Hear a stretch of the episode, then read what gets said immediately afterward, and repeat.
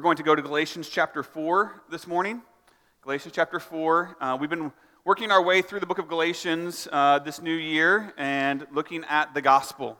And what is it? How does it impact our lives? What do we need to, to learn from it? How do we need to continue to walk in it? All these great truths that Paul is laying out here in the book of Galatians. And so uh, we want to do that again today from chapter 4. Um, and a little bit different today. We're going to do verses 1 through 11, and then we're going to skip a few, and we're going to go to 21 and finish out through chapter 5, verse 1. And the reason we're doing this is Paul is kind of building an argument here through the entire uh, entirety of chapter 4, but he takes a little break in the middle to do like a little side thing, and then he comes back to it, okay? So we're going to pick up those verses we're skipping. Now we're going to do those next week. We're not going to leave them out, all right? We, we don't do that, right? Uh, we don't leave out Bibles at our, Bibles. We don't leave out verses at harvest, amen? Um, but we're going to we're gonna get all the thought together in chapter 4 today, and we're going to come back next week and pick up that little section, and then we'll move on to chapter 5, okay? So, verses 1 through 11, and then 21 through 5, verse 1. And Paul is going to be talking to us today about becoming, going from a slave to a son, and what that looks like and what that means. So, as I was thinking about this, you know, we're, we're closing out February here this week, which means we're also closing out Black History Month here in the United States which is a time that we set aside to recognize and to remember the great contributions of black Americans to our nation's history and, and all of those things. But inevitably, unfortunately, we also have to recognize, remember the, the shameful treatment of black Americans in our history through slavery and other things. And, and that's, that's a hard thing to, to, to walk through and talk through at times, but it's necessary. Um, but I was I used to be a history teacher, and I was thinking back on this, and you know, thankfully, through, after a while, after a number of years, we finally got to the place where we were, uh, black Americans were given their freedom in the United States. But even after they technically had their freedom, there were still years where they struggled and where there was a lot of upward climb because of racism, because of um, you know, laws that were put in place to try to keep them from certain things and certain freedoms, uh, just discrimination, all these kind of things were still happening in the culture despite the fact that they were given their freedom. And so there was this ongoing struggle with them for years. But even then, if you go back and you read the stories and you read the people's comments, even those slaves who were given their freedom, through all the toil and the hardship and the struggle that came afterwards, they would still say that their freedom was the most invaluable thing that they had received. And even though it was hard and there was struggle, there was nothing that would make them want to give up their freedom and go back to slavery. That's the same picture that Paul's painting here of the Christian life in this chapter. That through Christ we have been set free from slavery to sin and to the law, and there is no reason we should ever want to go back to that. That there should be this holy discontent in us that's like, that's never my life again. Because now I have freedom in Christ. And so Paul's going to admonish us with this truth today stand in freedom, don't submit to slavery. Stand in the freedom that you have been given through Jesus Christ and his death on the cross. Don't submit again to the yoke of slavery, Paul says. He's going to build this out in several sections. So let's kind of walk through this today and we'll see his, um, see his points here. Let's start in verse number one. He says, I mean that the heir, as long as he is a child, is no different from a slave. Though he is the owner of everything, but he is under guardians and managers until the date set by his father. In the same way, we also, when we were children, were enslaved to the elementary principles of the world. But when the fullness of time had come, God sent forth his Son, born of woman, born under the law, to redeem those who were under the law, so that we might receive adoption as sons. And because you are sons, God has sent the Spirit of his Son into our hearts, crying, Abba, Father. So you are no longer a slave, but a son. And if a son, then an heir through God. First point this morning is this Christ frees me from being a slave to the world. He frees me from being a slave to the world of sin that we live in. Now, he starts off here and he says, I mean that the heir, as long as he's a child, is no different than a slave. So he's, he's calling back now to the illustration that he just used in the previous chapter. We talked about it last week, right? That with children in this time period that they, when they were being raised, they would be given over to a guardian, someone uh, like a, like a basically a servant in the household who was supposed to raise them to adulthood. And although they were the children and they were the technical heirs of the family, during those childhood years, they were actually treated more like a slave because they were under the control of this guardian. They didn't have any rights or control at this point because they were still under a guardian. But one day, they're going to own it all. Is it's Paul's point here, right? And so he goes on to say, he says, so we also, just like they were basically slaves to this guardian, we also were enslaved to the elementary principles of the world. Now, this statement we've got to unpack a little bit here because you have to remember the background of the book of Galatians is Paul's writing here to the church in Galatia, who was made, which was mainly made up of Gentile believers. Okay, there would have been some Jews, but they were mainly Gentiles, which means they didn't have the law, they didn't have Yahweh, they didn't have all of that history, they didn't worship God before they knew Jesus. They worshiped other gods. And during this time in the Roman and the Greek world, they would have all kinds of gods who were built on the different elements of the world, the elementary principles of the world. So they would have like a god of the sea, and a god of the wind, and a god of fertility. And they would have all these different gods connected to the, the elements of this world. And that's what Paul's referring to here. He says, You were enslaved to those gods, those elementary principles of those gods, because you had to earn favor with them.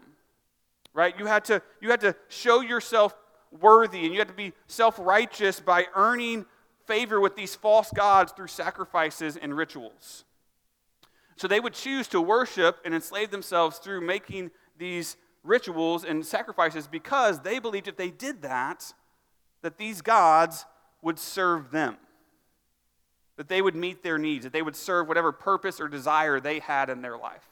For example, if I was traveling to another city and I had to go across the sea, I would go and I would give a sacrifice to the God of the sea so he would give me safe travels as I went, right? Or if I wanted to build a family, I would go and give a sacrifice to the God of fertility so that I would be able to have children and they would bless our family in that way. If I needed a good crop this year to build wealth, or like I would go and give a sacrifice to the God of the rain, so that like they, this is what they would do. They would they would enslave themselves to these gods through these rituals and sacrifices in order to get something from them, to prove that they were worthy to, to gain something from these false gods. Now, anytime we study God's word, we always have to understand like this was written to these people for a reason, for a purpose. God, Paul was helping them understand like here's what God saved you out of. And although today in our culture we don't really worship these kind of things, like we don't worship the God of the wind anymore or the God, like we don't do that, but we have other elementary principles of our world and our culture today that we are called to worship in various ways. And many of us have been saved out of worshiping these false idols, these false gods in our culture uh, one off the top for sure, especially here in America, would be money. So many people are sacrificing everything in their life to get more money. They'll work whatever job it takes, they don't care what it is. They'll work endless hours to get more of this God that they worship. They will cut corners they will mislead people when it comes to sales. They'll lie. They'll cheat. They'll do whatever it takes because they are sacrificing themselves and their character and their time in order to get what they want from this God. They're enslaved. Another example would be substances.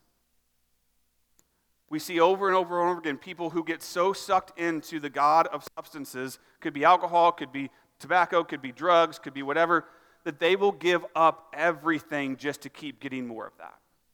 Right? Money, relationships. I will tank my relationship as long as I can get more of that. Stability in my house, health in my actual physical body. All of this in order to get what I want from this God of substances. Cover up the pain, cover up the, the trauma, cover up the, the hard life, whatever it is. And I'll enslave myself to them and sacrifice everything to get more.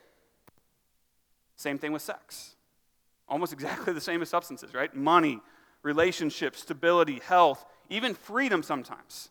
Some people will get so enslaved to the God of sex that they will violate the law to get what they want out of it and end up going to jail for the rest of their lives.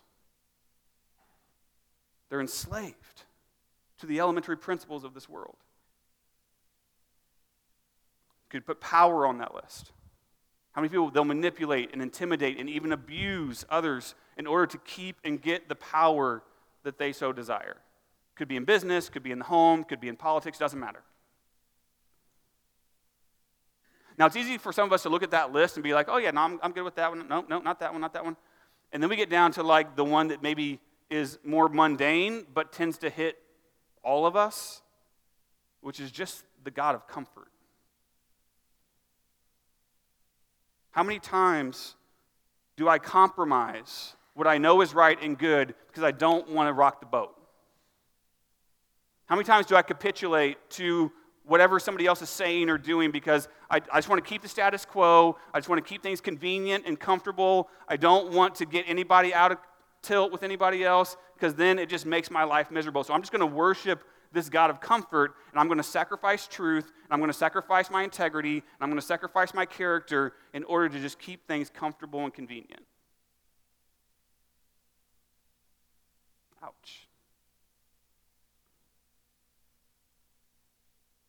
Sometimes it's image or status. I'll change my looks. I'll change my likes and my dislikes. I'll change my speech. I'll change even my gender. I'll do whatever I have to do to become a chameleon and just to fit in and feel like somebody loves me and somebody cares for me and I have a place to belong. These are all the elementary principles of our world today. And Paul is saying, listen, these false gods, these idols of our culture, when you worship them like this, when you sacrifice like this to them, they are enslaving you to keep having to come back for more and more and more. And then he says, but, he says, you were enslaved to these other, but, but when the fullness of time had come, when God's perfect time came to send his son into the earth, it says, God sent his son. Two key things there. Number one, he sent him. This was intentional, this was a mission. Jesus came to earth to save us from our sins. He didn't just come because it was like something fun to do or because like he didn't have anything better going on up in heaven. Like he came on a purpose, on a mission to save us. God sent his son, his own son. Now, son there actually is kind of a double meaning in the sense of it also is referring to the Son, the second member of the Trinity, who's always existed but comes in the flesh. So God Himself came to earth on a mission to the people that He created. And then it says He was born of woman. We just studied this at Christmas time, right? The incarnation, the supernatural conception that God, through the Holy Spirit, placed Jesus into Mary's womb But after that supernatural event, he was born just like the rest of us. Very natural, normal human birth. He was born of a woman, he was born as a man. 100% God and 100% man all at the same time. And then he says he was born under the law, just like us. Jesus was subject to the holy, perfect law of God. But unlike us, he perfectly fulfilled it the thing that we couldn't do. He did it all right, and He did it for us. He did it in our place. And that's why He goes on to say He was born under the law to redeem those who were under the law. Now, we don't necessarily catch it here, but in the original language, the, the people who heard this originally would have known that that word redeem was a word picture. It wasn't just a word, it was a picture that Paul was painting because it literally meant to redeem was to buy someone back out of slavery. So he's building here on this imagery of slavery and being enslaved. He says, Christ came and he bought you out of that. He paid the price for your freedom from slavery by perfectly keeping the law and then going to the cross and dying on the cross for our sins and crediting his perfection to our account. He used what he kept, what he did with the law, and he gave it to us. He died in our place for our sins on the cross to be that perfect sacrifice. And as we talked about a couple weeks ago, He justified us before God. He made us righteous through His perfection. He redeemed those who were under the law. That's the first picture. And then the second picture, he says, so that we might receive adoption as sons. Again, adoption there is a, is a word picture that Paul's giving us. That we were outside of the family, we were, we were not part of God's family, but through Christ, we are brought into the family that we get to become sons and daughters.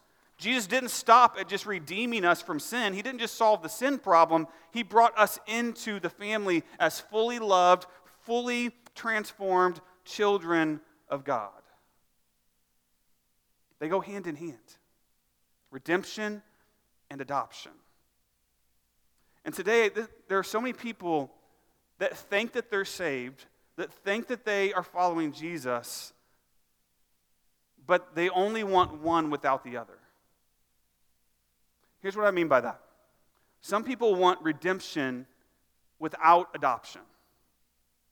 In other words, Jesus, I, I want you to fix the sin problem, right? I, I, I feel the weight of my sin. I'm suffering the consequences of my sin. I'm hurting because of my sin. I'm broken. Please fix the sin. Like, take away the consequences, take away the brokenness, fix the sin problem in my life. But I don't actually want to be a part of the family. I, I, don't want, I don't want to submit to you as my father. I don't want to have to come and invest in other brothers and sisters in the family. I still want to live my life, do my own thing, be my own boss. Just fix the sin issue, and then I'm good. They want redemption without adoption. Or, on the flip side, you have those who want adoption without redemption. They want the God who's going to love them and care for them and, and, and show grace to them and, and just shower them with his blessings, but they still want to hold on to their sin. They still want to pursue the desires of their heart and the sinful ways of this world. They don't want to give up the sin because, after all, God, if you really love me, you would love me just the way I am, right? Isn't that what our culture says? Like, you would let me have this if you really love me and we'd still be good. They want the adoption, they want the family of God without the redemption from sin. But Paul says, no, no, no. They go together. They cannot be separated. It's like two sides to the same coin. Redemption and adoption work together. Christ redeems us from the slavery of sin, and then he adopts us into his family. And friends, let me just be honest with you this morning. I'm not trying to judge you. I'm not trying to be harsh, but I'm just, I, you need to know this. You cannot get one without the other. If you have one and not the other, you are not saved. You're not. God wants to fully save you, He wants to redeem you and adopt you. He wants you to have all of it. But you have to submit to Christ. So Paul says, He redeemed us and He adopted us so that, He says, because you are sons of God, now because you're in the family, you're adopted, He also sent the Spirit. So we have this kind of dual picture of God sending the Son. God sent the Son first to proclaim our status as righteous and free, and then He sent the Spirit so that we could actually experience what it means to be righteous and free. The Spirit does in our heart what Christ did on the cross. He comes into our hearts, he says, and he lives inside of all God's sons and daughters. Romans 8:16 says this, the Spirit himself bears witness with our spirit that we are children of God. He bears witness, he's the proof. He's the proof inside of us that yes, we are indeed saved because we have received the Holy Spirit and he says, Inside of us, by whom we cry, Abba, Father.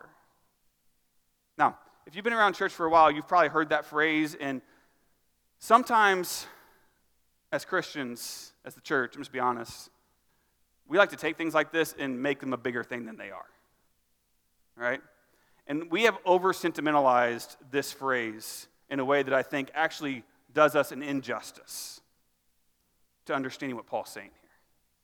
Sometimes people will say that Abba Father means like daddy, like a little kid or a baby crying out to their father like daddy. And that's not really what it is. It's not this childlike baby talk, affection. It's, it's more than that. It's more just like dad. It's still the personal name that you would call your father. Nobody else calls him that, right? Like, it's still the name that you call him because he's your father, but it's not this cute childlike thing in the crib. No, it's this deep personal longing need for dad. You got to help me. I need you right now.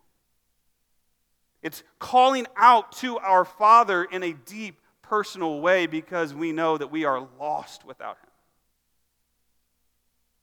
He says we the Spirit helps us cry, Abba. It's like Jesus uses the same language when he's in the garden. Before he's arrested and before he goes to the cross, he's in the garden, he's crying, he's sweating blood, he's crying out to his Father, God, help me in this. That's the language Paul's using here. And so the Holy Spirit, when he comes, he takes our relationship with God from this fearful, distant view of God as the judge to this deep, personal relationship that God is our dad our Father. And, I, and I'm fully aware that for all of us in this room, that word, Father and Dad, brings a whole slew of different emotions and experiences and thoughts.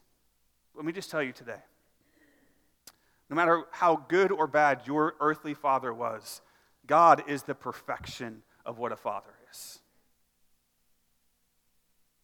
Whatever you got or didn't get from your earthly dad, God has that for you if you'll come to Him like this. So the Spirit comes and He helps us cry out, Abba, Father. And He says, Because of this, you are no longer a slave, but a son and an heir to the Lord. In other words, you have full access and full favor with God. You have all of it. You have full rights and privileges as a member of the family. You are an heir right alongside his son, Jesus Christ. Everything that Christ has, you have. You are an heir to the Father. Nothing can ever change that. this picture of adoption is a, a wonderful picture of the gospel. And we love to talk about it, we love to, to, to highlight it. But in, again, in our society today, sometimes adoption can get over glamorized. Right? We, we, we picture the sweet, young, innocent baby somewhere in the world who needs a home. You're like, oh, it'd be so great to bring them in and, and love on them and, and do this whole thing. And, and, and it is. It is fantastic. We've, done, we've adopted in our family, and it, man, it is a blessing from the Lord. But I want you to imagine a different scenario for a moment. Imagine that you're adopting a son, an older son, and you sit, you're right at the end of the adoption process. Like it's almost done. You're getting ready to sign the papers, and you sit down with the social worker, and she says, By the way, let me, let, let me tell you a little bit about this 12 year old boy that you're about to adopt. He said, um, First of all, he's been in and out of psychotherapy since he was three. And even today, he still struggles. He, he, he persists in burning things, and he skins animals alive sometimes. Um, and, and he also, he acts out sexually. She doesn't really explain what that means. She just kind of drops that in there. And then she continues on with the family history. She's like, by the way, his father and his grandfather and his great grandfather and his great great grandfather all have a history of violence ranging from spousal abuse all the way up to serial murder. And in the end, each and every one of them ended their own lives. Would you still want to adopt that son? Like, just honestly, would you still want to adopt that child? And if you did adopt that child, when you brought them home, would you watch them nervously as they played with your other kids? Would you be a little skittish when they reached for the knife on the kitchen counter? Would you leave them alone to watch a movie with your daughter in the dark in the living room?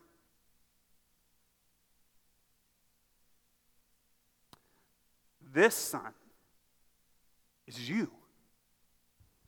And this son is me. These are the people that God adopted. Broken in our sin and in our struggle and just mired in all of our junk. And he said, Yes, I want you, and I'm going to redeem you from that, and I'm going to save you from that, and I'm going to adopt you into my family so that you can have a new life as an heir of God. That's the kind of adoption Paul's talking about. That he redeems and he adopts, and it all goes together. If Christ has redeemed me from slavery to sin, why would I ever want to go back? That's Paul's question. That's what he's, he's trying to get to Galatians to. He's like, if this is where God brought you from, if he took you out of that and changed you and gave you a new home, why would you want to go back to that?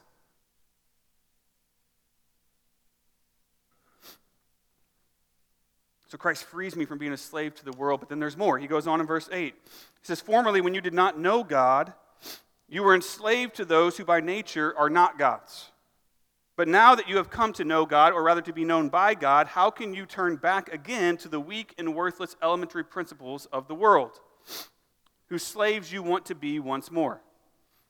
You observe days and months and seasons and years, and I am afraid I may have labored over you in vain.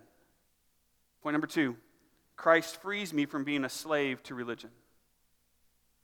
He frees me from being a slave not just to the world, but to religion. This is a very interesting turn here that Paul takes. He says, Formerly, you did not know God, right? Remember, they didn't have the law, they didn't know who God was, they were worshiping false gods. He says, You were enslaved to not gods. I love how Paul says that, right? Like you thought they were gods, but they weren't, they, they weren't gods. And, um, and he says, So you, Christ has saved you from that. He's brought you out of that slavery of earning your self righteousness from these false gods.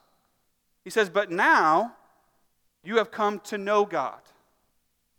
Through faith in Jesus Christ, you now have a relationship. You've come to know the true God. The word know there is connected to the Hebrew understanding of the word know in the Bible, which is not to know about someone or to know some information about them or to have met them, but like to, to personally know them to have a relationship with them on a personal level.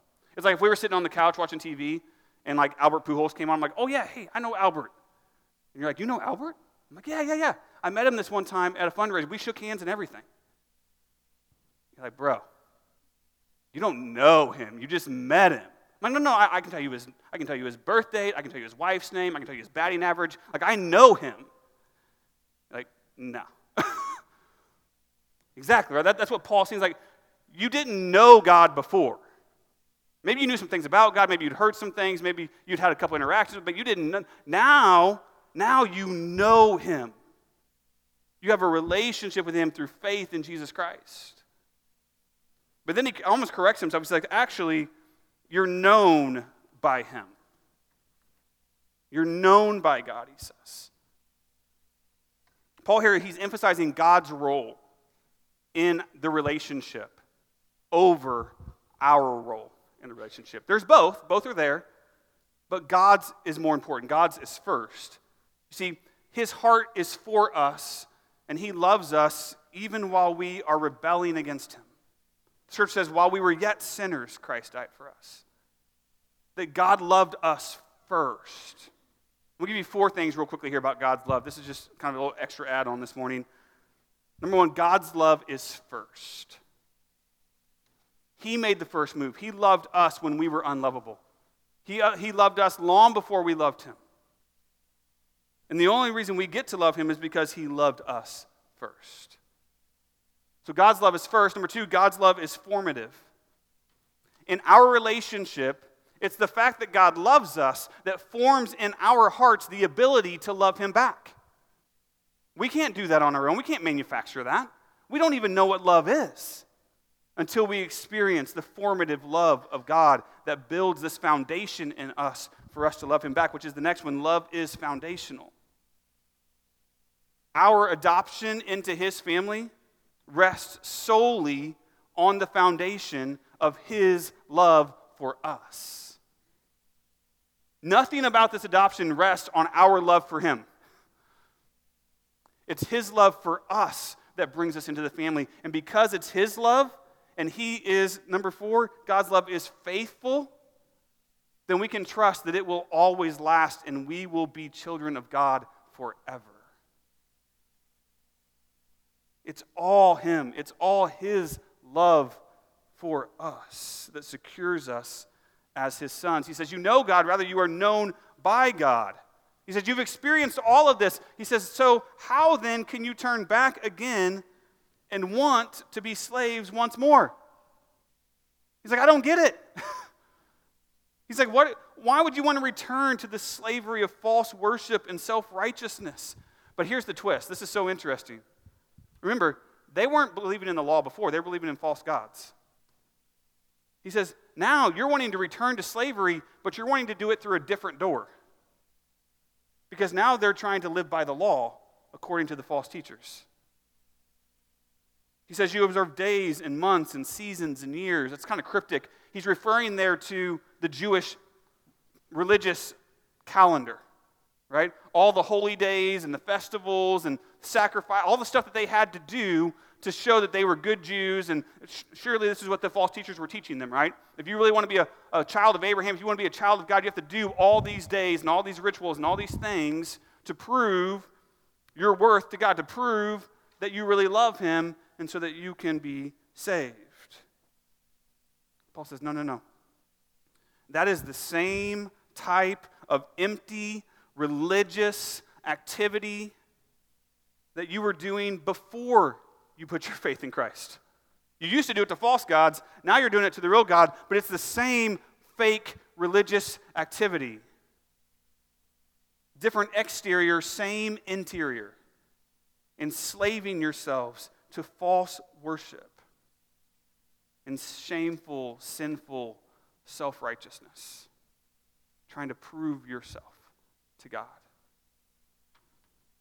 And so he's calling them now out of this second level of twisting the gospel. And then he says this I am afraid I may have labored over you in vain. Now, just to be clear, Paul's not afraid for himself. Like, Paul knows his heart is pure, his work is good, he's been laboring for the Lord. Like, this isn't about Paul. He's afraid for them, he's afraid for their souls. That if this is really what they're, where they're at, this is really what they're thinking, then he's afraid they're going to choose the slavery of sin and self righteousness over the freedom in Christ.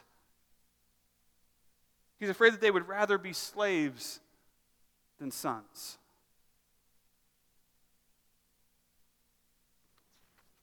You know, as Christians, as people in the church, sometimes I think this is one of Satan's greatest strategies against us. Is to get us to do the right things with the wrong spirit. Like think about it for a second. What if, what if Satan actually wants you to come to church? What if he wants you to lead that small group? Or serve on that team? Or give that offering?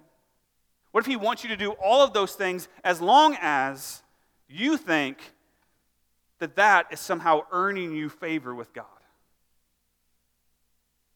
If that's keeping you from actually walking in faith with the one who saves us.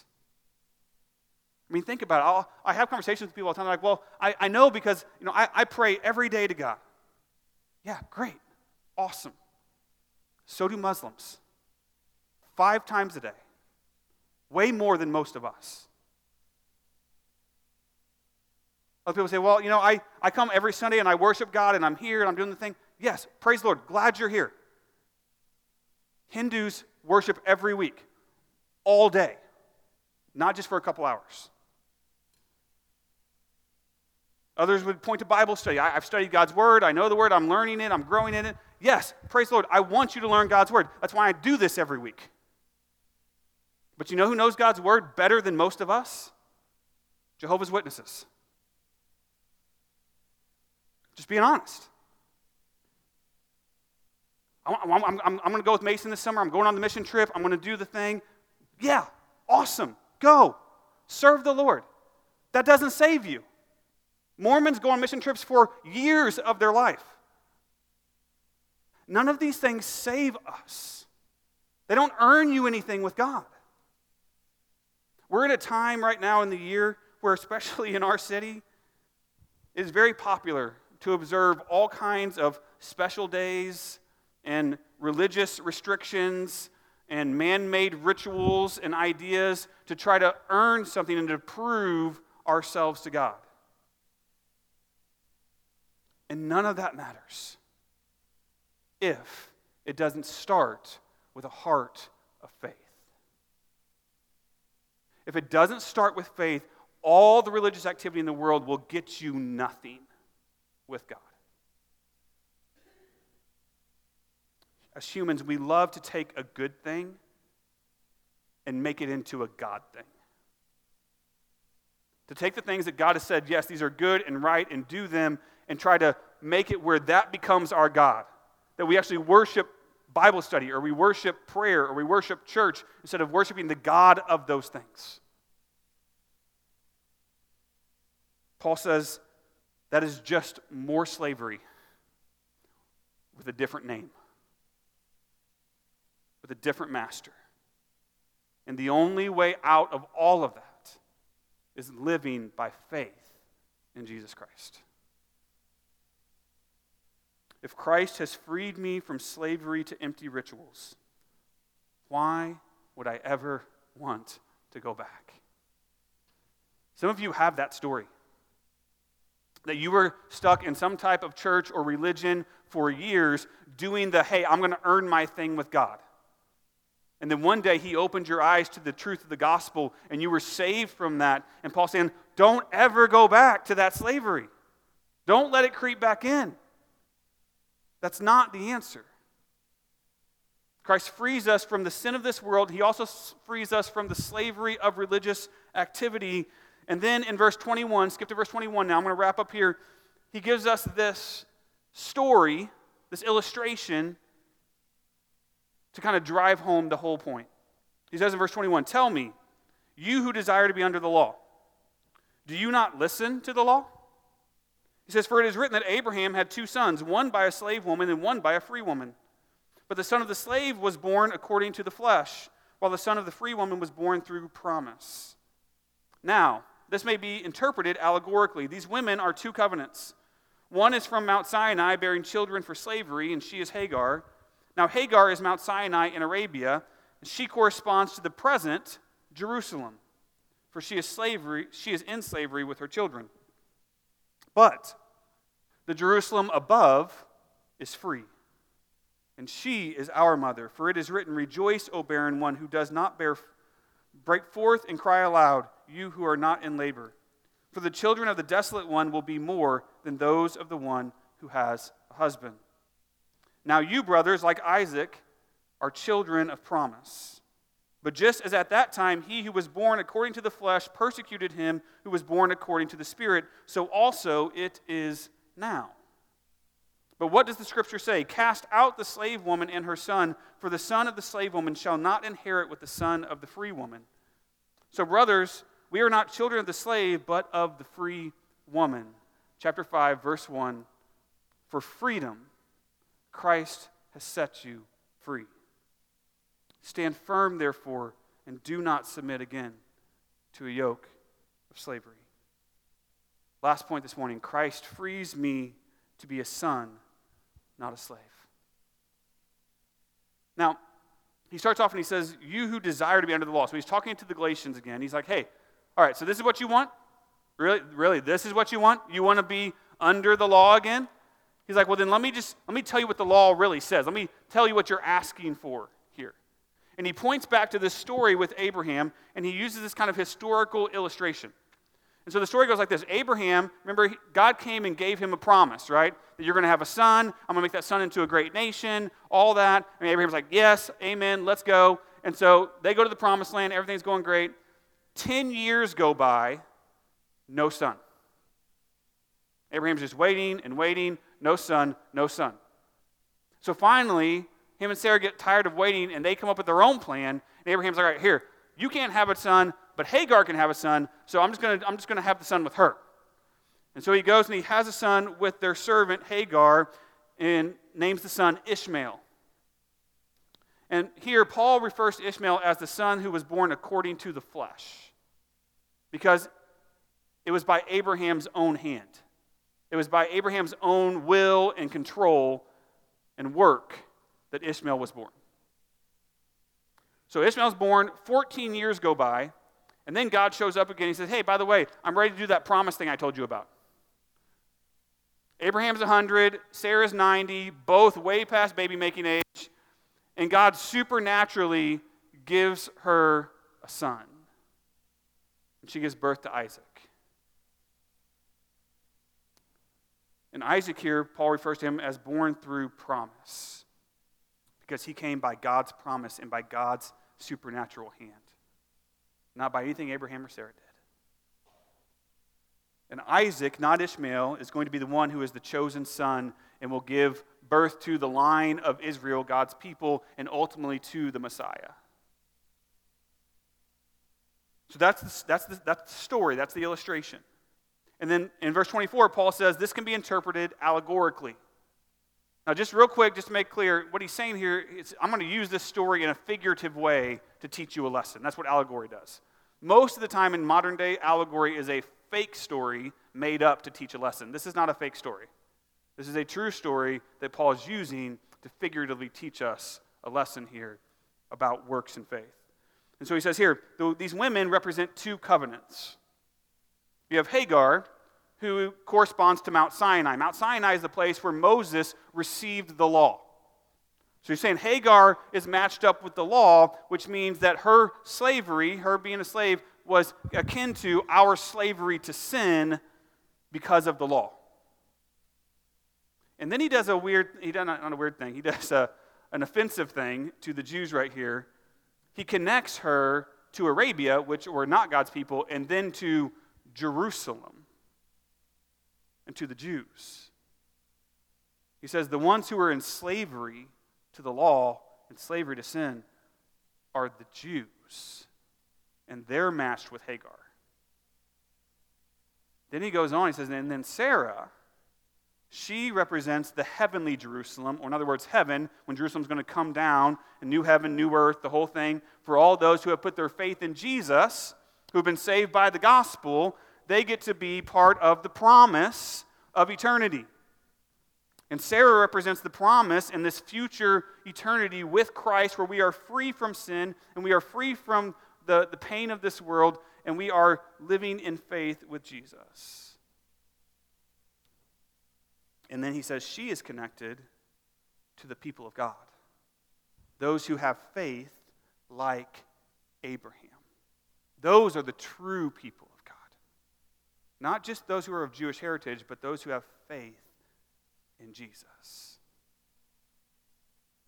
And then he gives us a gospel application in verse 28. He says, You are children of promise. Because of your faith in Jesus, you are children of promise. He says, But just like at that time, the son of the flesh persecuted the son of the spirit. So, again, going back to the story real quick Isaac's born. They have a big ceremony to welcome him into the family, and Ishmael mocks him at the ceremony, persecutes him because he's the, the, the younger brother, second guy, like whatever, right? Ishmael thought he was it. And Paul uses that again as a figuratively to say, those who are self righteous and are doing their own thing through the flesh are always going to mock and persecute those who are trying to live by the Spirit. He says, So also it is now. The Galatians were experiencing this with the Judaizers. These false teachers had come in and they were mocking them and they were persecuting them because they said, Yeah, you believe in Jesus, but you don't follow the law. You have all this bad stuff in your past. You're not circumcised. They had all the list of reasons why they weren't good enough to be part of the family of God. And they were persecuting them. Today, for us, it comes as well in many forms, some more obvious, some more subtle. You have the mainstream liberal denominations that mock us for our lack of human rituals and lack of rites and lack of all the traditions that to them prove their faith. On the other end of the spectrum, you have the fundamental conservatives who mock our lack of religious rules and restrictions and fences that to them prove to God their own holiness. And then outside of maybe even the normal religious spectrum, you have the progressive secularists who mock our outdated Bible that doesn't speak to today anymore because it doesn't line up with all of their modern idols that they worship of race and gender and sexuality and convenience and money.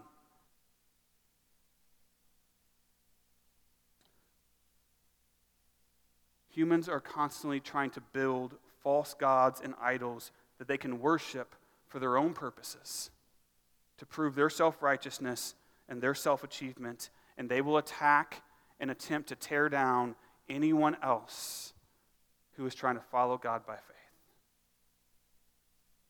This isn't new, friends. We might be experiencing it at new, in new ways and in new levels in our country, but this is not new. This has been happening from the beginning. And God still calls us to faith. I love Paul's response. Last thing here it says, But what does Scripture say? By the way, always the right answer right? No matter what the problem is, no matter what issue you're facing, like this is always the right question to ask. What does Scripture say? What is God's authority? What does His word say on this issue? And Paul gives us the answer. He says, Cast out the slave. Again, remember, the slave here represents the ways of the world, the ways of sin, the ways of the flesh, the, the earning of your own righteousness. He says, Get rid of that. Get rid of anything that's in that category. He says, They shall not inherit with the free. Nothing else in this world can get you to God. Only faith in Jesus. Paul says, get rid of all the other stuff. He says, we are not children of the slave, but of the free. He says, for freedom, for freedom from works, for freedom from sin, for freedom from death, Christ has set you free. Christ has set you free. Not Micah, not Harvest Church, not America, not whatever other name you want to put in there. Christ has set you free. Only He can do that. We can do nothing to set ourselves free. There's no other human on this planet that can set you free. There's no other substance or issue or group that you can belong to that's going to set you free from the slavery of sin in your heart and in your life. Christ has set you free. Do not submit again to a yoke of slavery. Once you have received freedom through faith in Jesus, we never have to return to the slavery of self righteousness and earning anything with God. We are free through faith in Jesus. I am a child of God and a slave no more. No more. Paul is telling us, he's, he's encouraging us, he's exhorting us stand in freedom. Do not submit to slavery anymore. It's over. Through faith in Christ, I am free from all of that both the slavery of sin and the slavery of self righteousness. And Christ is the only one who can redeem us. Remember, redeem us, buy us out of slavery from both, and adopt me into God's eternal family. It's all through Him. And if Christ sets you free, you are forever a son or daughter, not a slave stand, let's pray. Let's respond in song. Heavenly Father, God, we bow before you again this morning, God, thankful for this truth today, God. Lord, so many of us have already experienced this. We have lived it. We know that it's true because you have done it in us and through us. but God, help us to remember. Lord, so often the Christian life is simply having to remember what you've already told us is true. Lord, remind our hearts, remind our minds today, God, that we are sons and daughters of the King. We are slaves no more. And God, help us to walk in that freedom through the power of your Holy Spirit. May we always, always, always look to you in faith.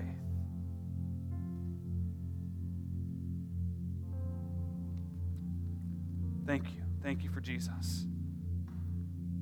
Thank you, God, that we are a child of God. We pray all this in Christ's name.